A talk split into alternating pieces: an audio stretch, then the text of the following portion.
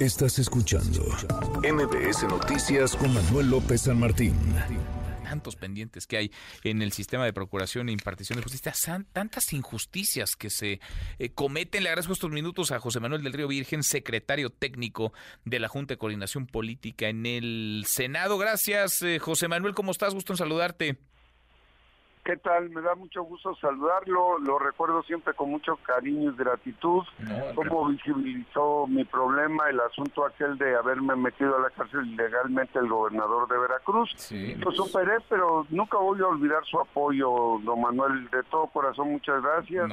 y aquí estoy a su orden. Nada que agradecer. Eh, a lo mínimo, vaya, lo mínimo, lo elemental en un caso de injusticia terrible. Nosotros revisamos el expediente, tuvimos acceso a él y no había una sola prueba, un solo argumento que soportara el que se te hubiera encarcelado, el que se te hubiera privado de la libertad, pero pues eh, fue, me imagino yo, toda una reflexión y una lección de vida que derivó en muchas otras cosas, José Manuel, porque a partir de entonces has emprendido una batalla y has desarrollado este proyecto llamado Inocencia.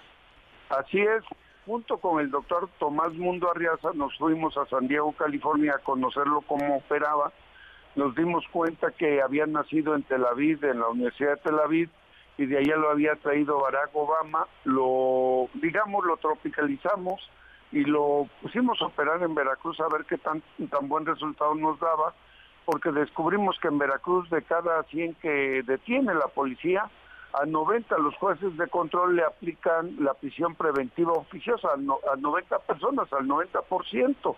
Es decir, atrapan a alguna persona el día de hoy y, a otros 9 y seguro eh, de esos 10, 9 se van a quedar en la cárcel y van a tener que, que, seguir todo el proceso jurisdiccional.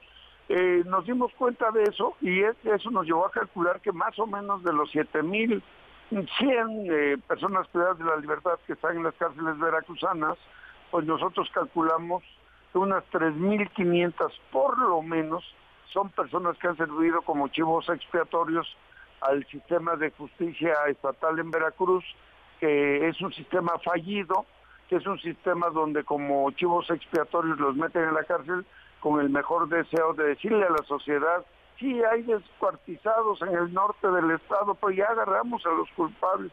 Sí, aquí matan más periodistas que en ninguna parte del país, pero ya tenemos a los culpables. Y así hay más desaparecidos en Veracruz, pero ya presumimos que fue el gobierno anterior. Eh, y así se la pasan justificando, como lo hacen en todos lados, de ese, de ese gobierno. Así es que estoy muy feliz porque he estado, eh, me comprometí a sacar por lo menos a una persona de las que había yo conocido allá en Pacho Viejo, eh, eh, ayudarla a que saliera, porque me di cuenta que ese joven no tenía nada que ver con lo que lo acusaban, y me comprometí, salió él, y han salido 90 personas más, 91 91. 90 personas, 91 ya. Ahora, eh, pues tuviste tiempo de sobra, qué pena y qué tristeza, pero de algo sirvió, tuviste tiempo de sobra para sentarte, me imagino, con mucha gente, para escuchar sus historias, para que escucharan la tuya y para tener una noción de lo que no sirve en el sistema de procuración e impartición de justicia. Porque sí, claro, es la cárcel, en este caso particular Pacho Viejo, pero es toda la cadena, ¿no? Desde un juez, un ministerio público, gobernantes que presionan, eh, secretarios muy influyentes que intentan eh, saldar eh, viejas facturas o que están en un, en un ámbito de, vendetta política, de, de revancha o de revancha social, o es la ineptitud, pero digamos, ¿Qué porcentaje de las personas con las que tú conviviste en la cárcel, en el penal de Pacho Viejo, dirías que están ahí de manera injusta, José Manuel? Pues yo le calculo que más o menos estarán unas 900 personas solo en Pacho Viejo que por lo menos no tienen clara la acusación por las que las tienen ahí. Yo no pude platicar con todos porque como era un recomendado del gobernador del estado y del secretario general de gobierno, me tenían un área restringida total y absolutamente donde no podía yo más que salir de mi celda dos horas a un patio muy pequeño. Pero ellos pedían y me mandaban cartas diferentes para que yo conociera sus historias. Ahí en la cárcel, pues como nada más tenía yo dos horas para salir al patio, eh, me permitió escribir dos libros, uno que se llama Cartas a María, en referencia a mi hija, donde le platicaba mi verdad y lo que vivía yo en la cárcel, tan fuerte, tan duro, y la otra que estoy terminando, que es un libro que se llama Historias de cárcel, precisamente donde ahora que tengo tiempo de visitar todas las cárceles en el estado de Veracruz, este, me voy enterando de, cosas terribles, por ejemplo, el tema de que, hoy le duele mucho a una amiga mía en Papantla, donde ella es hija de una periodista que mataron, y ella se duele de que dejaron libre a uno de los que participaron. La verdad es de que yo conozco ese expediente a profundidad y le digo, todas las violaciones que cometió la Fiscalía General del Estado de Veracruz en el caso de esta persona que se llama Antonio N., eh, fueron suficientes para que nunca hubiera estado en la cárcel.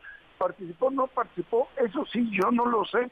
Lo cierto es que la Fiscalía debió de haber construido una prueba, una prueba pericial, una prueba eh, eh, sólida, de tal manera que, que no hubiera salido si era culpable.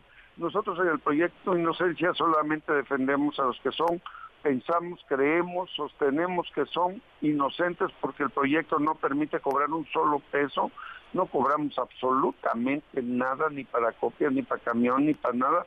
Ahora en ese momento, en este momento, preciso momento, estoy en el puerto de Veracruz porque la CNDH acaba de entregarnos una recomendación, o no, no una, 30 recomendaciones contra el gobierno del estado de Veracruz dirigida a su gobernador, donde le dice que la cárcel de tránsito que está aquí en el puerto de Veracruz, que eh, es conocida como el penalito, viola los derechos humanos y les dice todas las partes que viola a los que están ahí. Es una es una es un lugar de transición para no más de 60 personas y tienen muchísimo más de, de, 300 personas. Sí, por eso es tan importante visibilizar esto. Vale mucho la pena este proyecto que estás encabezando, que estás ya eh, poniendo en práctica y que ha derivado en la salida de personas eh, detenidas, encarceladas injustamente, 91 personas nos dice, estoy platicando con José Manuel del Río Virgen, secretario técnico de la Junta de Coordinación Política en el Senado, y de tu caso ya te pidió alguien una disculpa al menos, José Manuel, porque te robaron, te robaron meses de vida. Seis meses de vida, seis meses que me permitieron estar en la contemplación y en la reflexión, pero también me permitieron que los demandara yo por daños y perjuicios y me permitieron que la Comisión Ejecutiva de Atención a Víctimas, que es un órgano del Estado mexicano que depende de gobernación, me reconociera como víctima del gobierno del Estado de Veracruz y que la, la Fiscalía General de la República emitiera dos recomendaciones sobre mi inocencia y que eh, también la CNDH emitiera 11 recomendaciones sobre mi absoluta inocencia. Así es que tres instituciones y los partidistas del gobierno morenista de, Veracruz e incluso le dijeron, oye, estás cometiendo una, un atropello, una atrocidad, una violación de los derechos humanos de José Manuel del Río, tienes que dejarlo en libertad inmediatamente. Ellos no pudieron dar una disculpa porque la soberbia eh, se les confunde con la... Eh, ignorancia y, ellos, pues pobres, eh, se quedan ahí en una elección que tendrá que ratificarlos el próximo 2 de junio y que no veo por ningún motivo cómo puedan sostener el gobierno de Veracruz, por ningún motivo lo van a poder sostener porque la sociedad está cansada de que hagan y tengan, construyan chivos expiatorios para decirle a la sociedad, yo sí te estoy defendiendo cuando son puras mentiras. Pues sí, pues sí, queda ahí, eh, por lo menos después de este trago tan amargo, de esta injusticia la que cometieron en tu contra, queda ahí este, este legado y este tocar vidas y transformarlas para bien. Qué bueno y qué gusto escucharte, José Manuel. Gracias como siempre, gracias por platicar con nosotros. Manuel, muchas gracias. Y nuevamente a nombre de mi familia, muchas gracias por haber visibilizado mi caso.